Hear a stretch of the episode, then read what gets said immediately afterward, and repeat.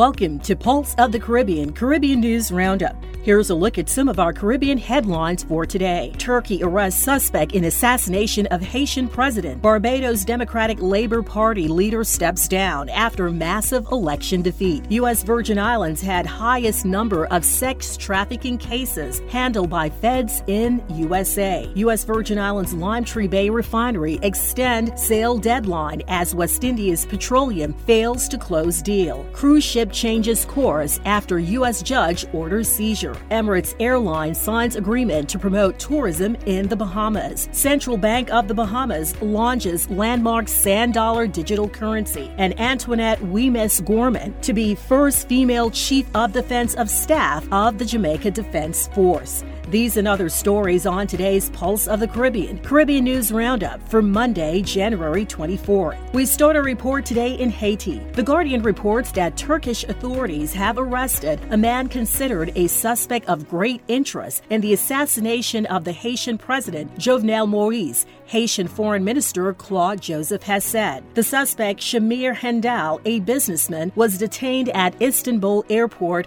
early on Monday, where he arrived in transit from the U.S. to Jordan, Anadolu agency reported. His arrest was announced by authorities in Haiti later. Anadolu agency said Handal was wanted on the Interpol notice and later questioned by court officials who issued the 40 day temporary custody order at the request of Turkey's Justice Ministry. He is being held in Istanbul Maltepe prison, the agency reported. Al Jazeera report that Canadian Prime Minister Justin Trudeau has said immediate action is needed to fix the security situation in Haiti, which is deepening in the aftermath of President Jovenel Moise's assassination last year. Trudeau said assistance for Haiti would be a central topic of discussion during a virtual meeting on Friday that included representatives from 19 countries, including Canada, the United States, and France. France, as well as Haitian Prime Minister Ariel Henry. Canada announced an additional 39 million or 50 million Canadian dollars in aid would be provided to Haiti towards health services, security, and infrastructure. A senior U.S. State Department official also said the United Nations was organizing a donors conference for February at which the U.S. could give significant additional resources beyond what has already been given. Haiti has faced mounting political instability and a climate of violence in neighborhoods dominated by criminal gangs following Moise's killing on July 7, 2021, when an armed gunman stormed his residence in the capital of Port au Prince. At the start of Friday's meeting, which was hosted by Canada, Trudeau said Haiti's allies must act immediately to help tackle a spike in violence that is worsening an already precarious humanitarian situation.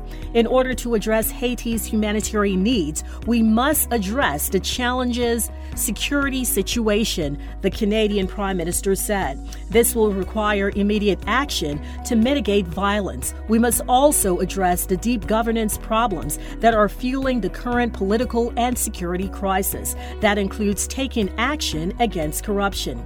Many parts of Haitian society are called for accords that would allow for a consensual leadership of the country while it waits to renew its institution through elections, though various factions differ on what the accord should contain. Henry has promised to organize elections later this year, but no date has been set.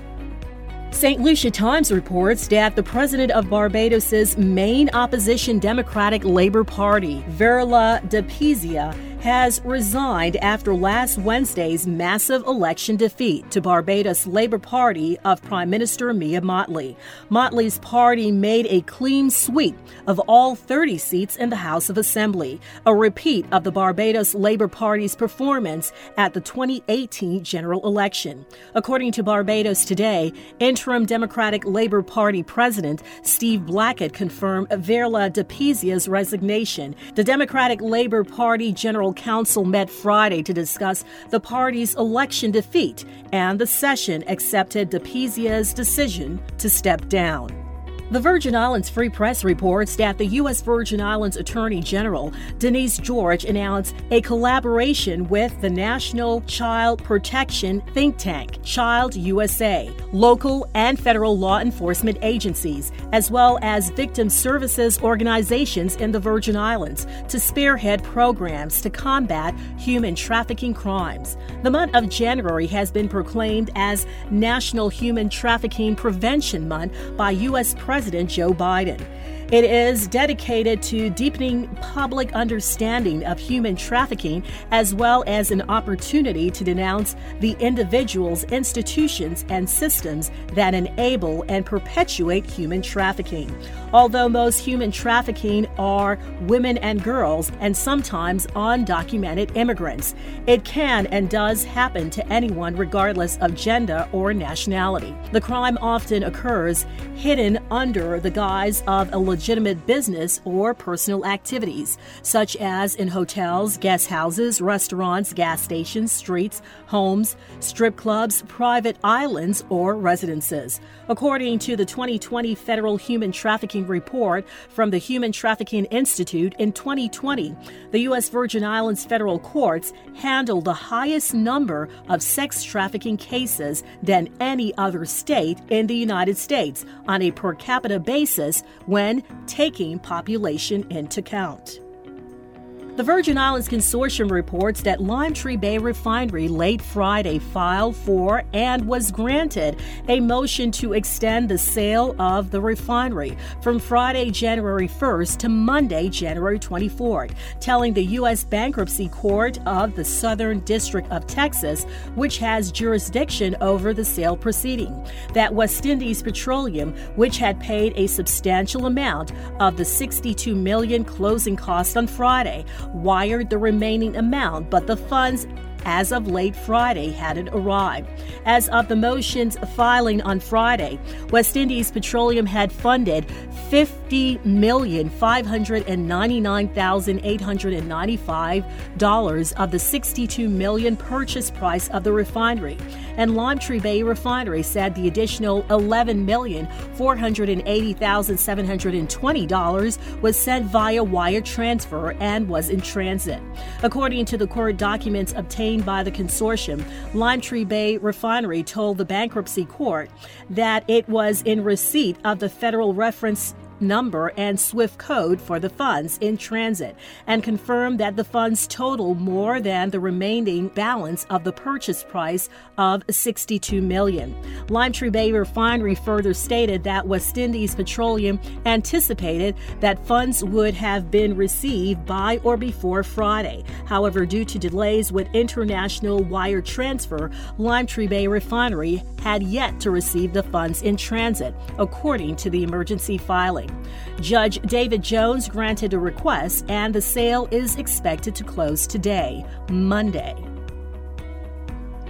BahamaNews.net reports that a cruise ship that was supposed to dock in Miami sailed to the Bahamas instead after a U.S. judge granted an order to seize the vessel as a part of a lawsuit over unpaid fuel. Cruise trackers show Crystal Symphony currently docked in the Bahama island of Bimini Passengers were taken by ferry to Port Everglades in Fort Lauderdale on Sunday. It was unclear how many passengers were on board, with one news outlet reporting 300 and another 700. According to the company website, the vessel can carry up to 848 passengers. The ship was scheduled to land in Miami on Saturday, but a federal judge in Miami issued an arrest warrant for the ship on Thursday, a maritime practice where a U.S. Marshal goes aboard the vessel and takes charge of it once it enters U.S. waters. Passengers and entertainers said on social media they were surprised to find out about the legal case. One guest posted a letter on Facebook from Crystal Cruises management that said the change in itinerary was due to non technical operational issues. The lawsuit was filed in a Miami federal court by Peninsula Petroleum Far East against a cruise under a maritime procedure that allows actions against vessels for unpaid debts. The complaint said Crystal Symphony was chartered or managed by Crystal Cruises and Star Cruises, which are both sued for breach of contract for owing 4.6 million in fuel. The national news reports that Emirates, the world's largest long haul airline, signed a preliminary agreement with the Bahamas Ministry of Foreign Affairs and Public Service to promote tourism on the island nation. The agreement will see the Dubai based carrier develop initiatives to promote the Bahamas as a tourism destination to customers across its global network, including developing enhanced connectivity to Nassau Lynden Pindling International Airport from U.S. gateways through its codeshare and interline partners, Emirates said.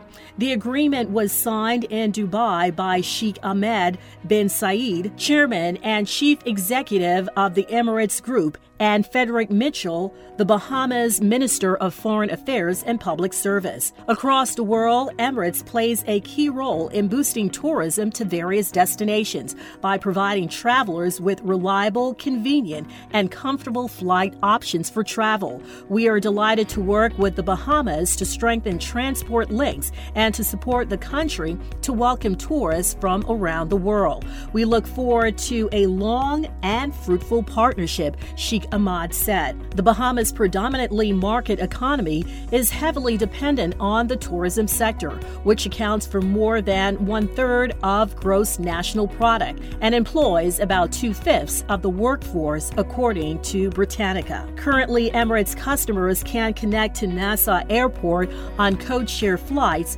with U.S. low cost carriers JetBlue's Airways and from four major airports, including Boston, Newark, New York, JFK, and Orlando. They can also fly through Toronto on interline flights with Air Canada to Nassau and Georgetown.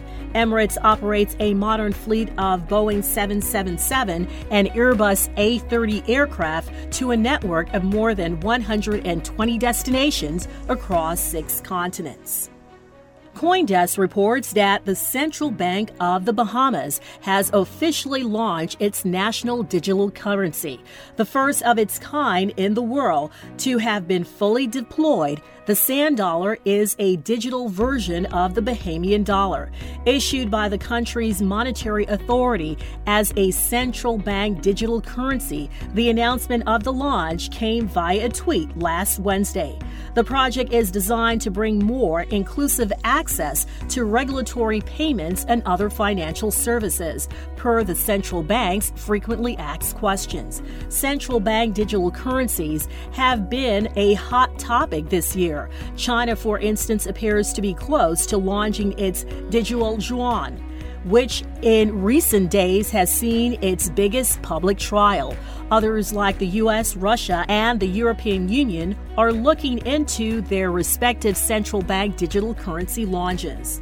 As reported by Coindesk, the first phase of the Bahamas rollout sees private sector players such as banks and credit unions readying compliance checks for personal and enterprise wallets to support the sand dollar. The digital wallets will be secured with multi factor authentication security and will be mobile based, servicing the 90% of the population with smartphones. Underserved communities and the Caribbean nation are the primary target of the initiative, which the bank said would reduce financial service delivery costs and boost transactional efficiency. The sand dollar is back one to one to the Bahamian dollar, which in turn is pegged to the US dollar. Crypto Globe reports that crypto millionaires are moving in droves to the Caribbean island of Puerto Rico in order to take advantage of the U.S. territory, tax benefits, and lavish island lifestyle. According to a report by CNBC, the crypto wealthy are flocking to Puerto Rico due to its crypto friendly policies, including huge tax breaks for inhabitants who spend at least 183 days on the island each year. Residents in in the territory are able to hold on to their American passports, in addition to avoiding paying taxes on capital gains. According to the article, despite the excitement and influx of crypto entrepreneurs, some locals appear unhappy with the new residents. In particular, Puerto Rican citizens bemoan the capital gains tax exemptions, which only applies to outsiders. The surge of wealthy newcomers has also led to a rise in real estate prices, which have outgrown the cost of living and contributed to resentment. Loop News Jamaica reports Commodore Antoinette Wemyss Gorman is set to create history when she becomes the first woman to be appointed Chief of Defense Staff of the Jamaica Defense Force. The 48 year old Army woman is scheduled to succeed Lieutenant General Rocky Meade, who will be retiring after 38 years in the Army. Wemyss Gorman is also to be promoted to the rank of Rear Admiral at the time of her appointment as Chief Defense of Staff. A release from the office of the Prime Minister said Commodore Wemyss Gorman promotion and appointment took effect this month. According to the office of the Prime Minister, Wemyss Gorman is a career officer whose 29 years of service has been characterized by notable achievement. The release added, additionally, she has performed at the strategic level of command within her technical area of expertise and in other domains, both internal and external, to the Jamaica Defense Force. Promoted to her rank in 2019, Cadre Wiseman Gorman assumed the post of Force Executive Off, and she provided strategic assistance to the force in support of the transformational vision of the Chief of Defense Staff. Wiseman Gordon is also responsible for the establishment of the Caribbean Military Maritime Training Center and the Maritime Air and Cyber Command, which includes the Jamaica Defense Force Coast Guard, the Jamaica Defense Force Air Wing, and Special Forces. Further, she has represented the Jamaica Defense Force and Jamaica at various local and international fora on matters of regional security, blue economy, transnational organized crime, women, peace, and security, among other defense matters. She is married and is the mother of a 15 year old son, disclosed the Office of the Prime Minister in its release on the historic appointment. And finally, the World Health Organization's Strategic Advisory Group of Experts on Immunization, known as SAGE, has updated its guidance for booster doses and vaccination in children in light of the increasing vaccine supply and coverage, emerging evidence, and the evolving epidemiological situation of COVID 19. The revised SAGE roadmap for prioritizing uses of COVID 19 vaccines, originally issued in October 2020, identifies four categories of priority use groups based on the risk of disease and social disruption, and taking into account vaccine equity and wider benefits to society. SAGE continues to advise that the highest vaccination priority should be given to older adults, immunocompromised persons, and health workers, followed by adults with comorbidities, pregnant women, teachers, and other essential workers, as well as disadvantaged demographic groups at higher risk of severe COVID 19. Changes in SAGE recommendations include booster doses should be offered to four to six months after completion of primary vaccination series. This is due to the waning vaccine effectiveness over time. Also, against mild and asymptomatic infections with Omicron and Delta variants. Countries should consider the individuals and population level benefits of vaccinating children. Although severe COVID 19 is rare in children, it does occasionally occur, and vaccinating children has additional benefits of minimizing disruption to their education, therefore improving their overall well being. Countries that have achieved high vaccination coverage in high risk populations should prioritize global sharing of COVID 19 vaccines before vaccinating healthy children and adolescents who are at the lowest risk of severe outcomes. The interim recommendations apply to the Pfizer vaccination, for which SAGE has available data to update its guidance. When data becomes available for other vaccines, SAGE will review the evidence and update the respective recommendations.